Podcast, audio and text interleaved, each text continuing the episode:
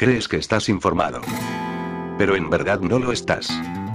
Porque dejas que subnormales cuya credencial periodística es solo un papel que pone que son periodistas te digan lo que no está pasando en el mundo. Porque no dejas que un desempleado sin nada mejor que hacer con su vida, robe artículos y de manera asquerosa los pase a formato audio escondiéndose detrás del Creative Commons. Esto es el Mercadeo de Noticias, el peor programa de noticias de todo Internet, y estás a punto de ser desinformado.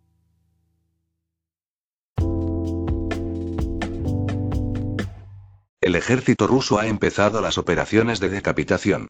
Uno de los misiles hipersónicos Kinjal que disparó el jueves impactó en una fortaleza subterránea cerca al bosque que albergaba a la defensa aérea ucraniana, que gestiona la OTAN. El búnker fue destruido en gran parte por la explosión del misil, que penetró entre 80 y 100 metros de profundidad.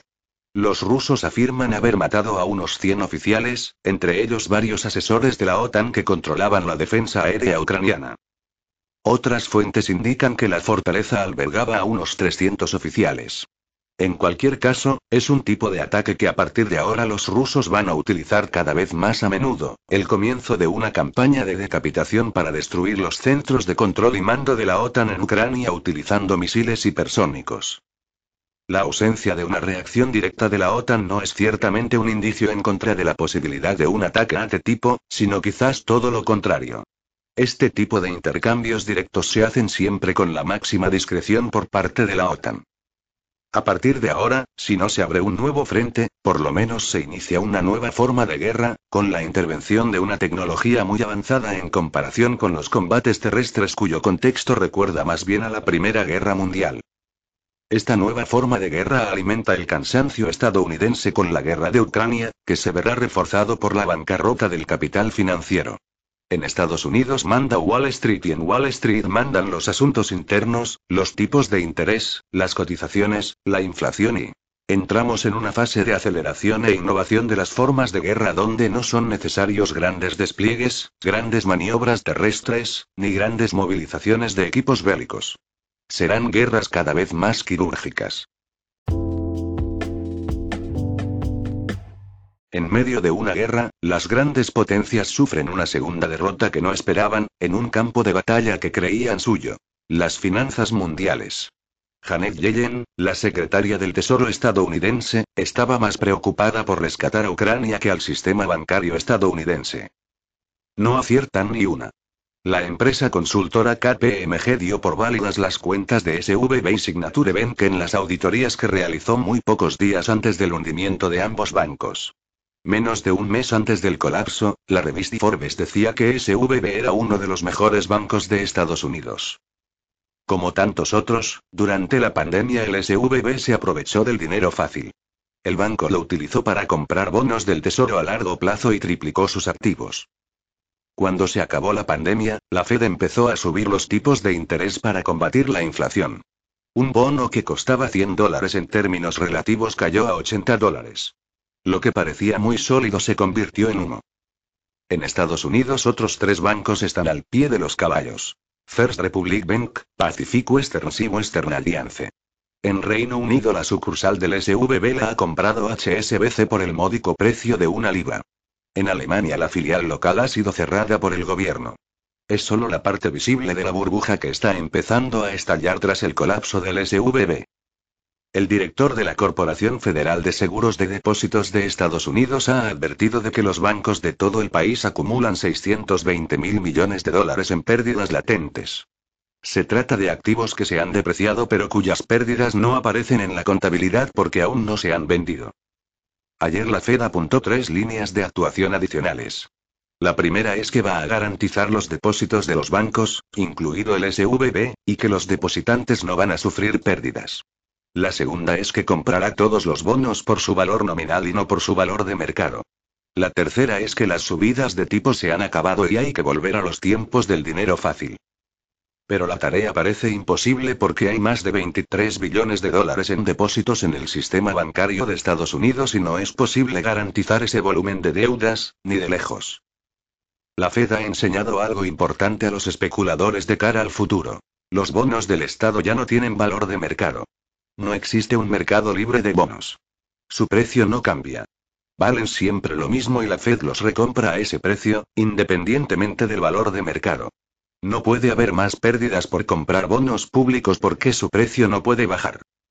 Eso aleja el fantasma de un colapso bancario a corto plazo y nuestra pregunta de ayer ya tiene respuesta. La Fed va a tapar el agujero con más papeles, más deuda y más ingeniería financiera. El capital financiero está atrapado en un círculo vicioso. No sabe hacer otra cosa que seguir llenando de aire la burbuja. Por supuesto que la política de restricción monetaria se acaba aquí. La Fed no volverá a subir los tipos de interés. Por lo tanto, cabe esperar que la inflación siga disparándose. El precio de la burbuja financiera lo pagarán los trabajadores con una reducción de sus salarios reales. Es lo mismo de siempre. Los beneficios se los llevan los capitalistas y las pérdidas las pagan todos los demás. Ahora hay que ver si el Banco Central Europeo va a hacer lo mismo, es decir, seguir pagando la ruina económica del sistema financiero con más papeles y hasta cuándo. Los terroristas son solo terroristas cuando interesa. Hace unos años empezaron a aparecer mercenarios sirios en guerras, como las de Libia y Azerbaiyán.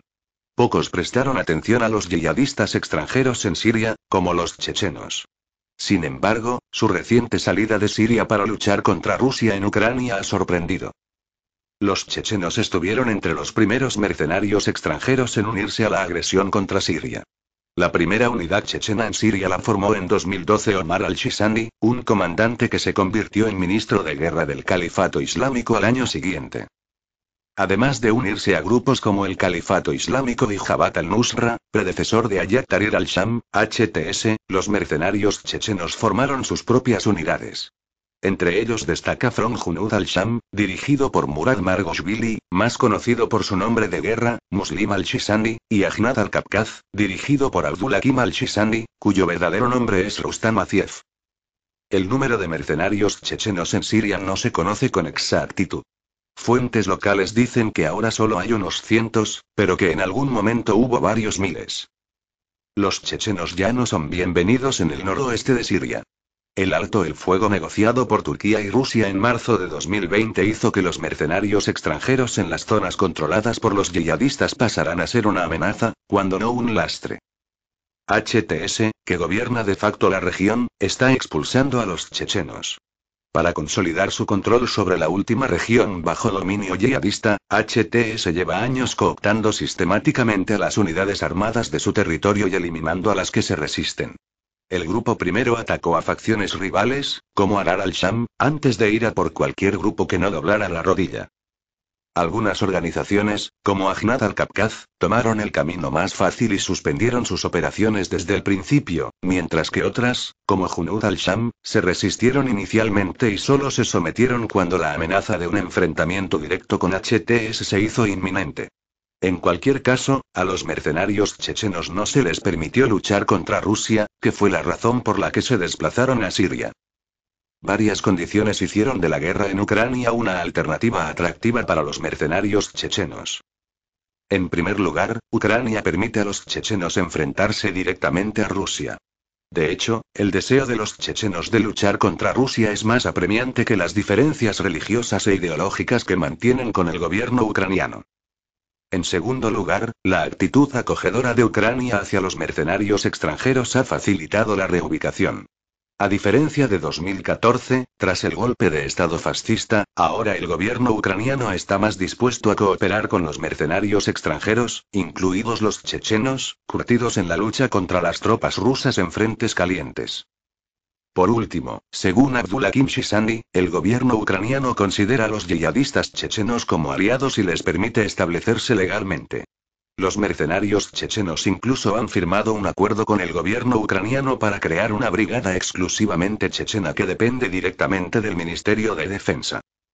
La presencia de mercenarios chechenos en Ucrania ha facilitado la entrada de otros chechenos en el país. La experiencia de Abdullah Kim demuestra que pudo viajar desde Turquía con la ayuda de chechenos que ya estaban sobre el terreno. Para aumentar aún más su fuerza, las brigadas chechenas están intentando persuadir al gobierno ucraniano para que facilite la entrada de más yihadistas procedentes de Siria y Turquía, entre otros países.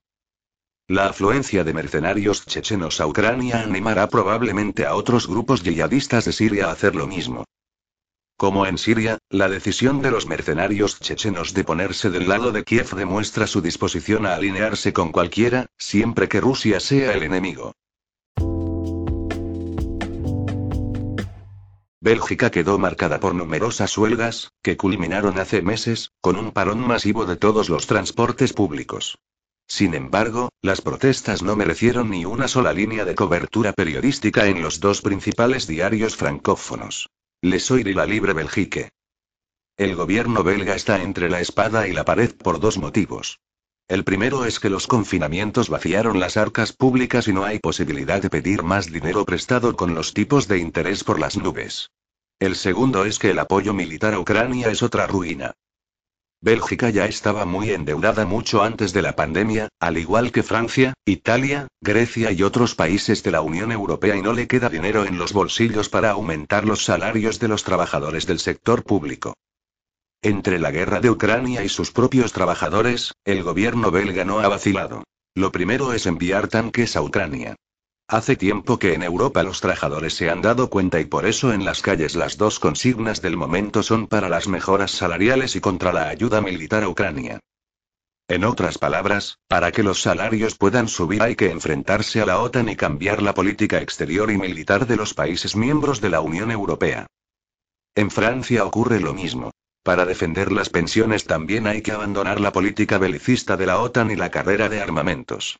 Hay que dejar de armar a Ucrania y luchar por el alto el fuego y las negociaciones de paz, así como por el levantamiento de las sanciones a Rusia.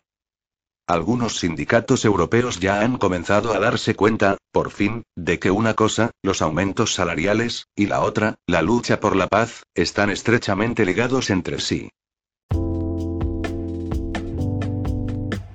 Estados Unidos depende casi por completo de China, y en menor medida de Rusia, para obtener antimonio, una materia prima esencial para la industria de guerra.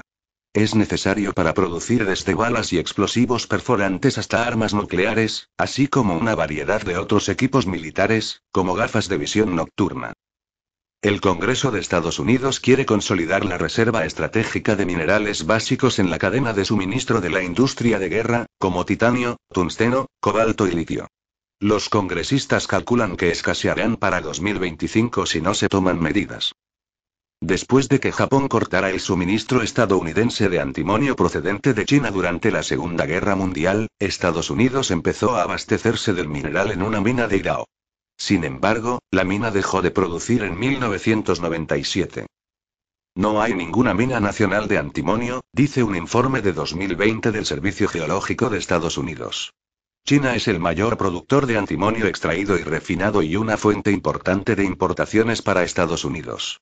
Pero está perdiendo cuota de mercado en favor de Rusia, segundo productor mundial, y Tayikistán está ganando terreno en el mercado mundial como tercer proveedor mundial de antimonio.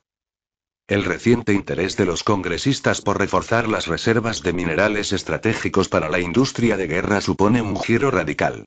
En las últimas décadas el Congreso había autorizado repetidamente ventas multimillonarias de la reserva para financiar otros programas. En su punto álgido, al comienzo de la Guerra Fría en 1952, la reserva estaba valorada en casi 42 mil millones de dólares actuales. Ese valor se redujo a 888 millones de dólares el año pasado. El Comité de Servicios Armados de la Cámara de Representantes hizo su primer intento de abordar el control de China sobre la cadena de suministro de antimonio en un proyecto de ley publicado el miércoles. Un informe que acompaña al proyecto de ley exige que la Administración de las Reservas Estratégicas informe al Comité sobre las existencias de antimonio, al tiempo que proporciona una perspectiva de cinco años de estos minerales y las debilidades actuales y futuras de la cadena de suministro. La Comisión está preocupada por la reciente dinámica geopolítica con Rusia y China y por cómo esto podría acelerar las interrupciones en la cadena de suministro, en particular con el antimonio, señala el INFIEME. El proyecto de ley también obliga al Pentágono a aplicar una política de reciclaje de baterías usadas para recuperar metales preciosos, minerales, tierras raras y elementos de importancia estratégica, como el cobalto y el litio, en la cadena de suministro o las reservas estratégicas. El Pentágono presentó su propia propuesta legislativa al Congreso el mes pasado, pidiendo a los congresistas que autoricen 253,5 millones de dólares para adquirir minerales adicionales para las reservas estratégicas. El arsenal actual es insuficiente para satisfacer las demandas de la competencia de las grandes potencias, según los congresistas. La reserva estratégica ya no es capaz de cubrir las necesidades del Pentágono para la gran mayoría de los materiales identificados en caso de interrupción de la cadena de suministro.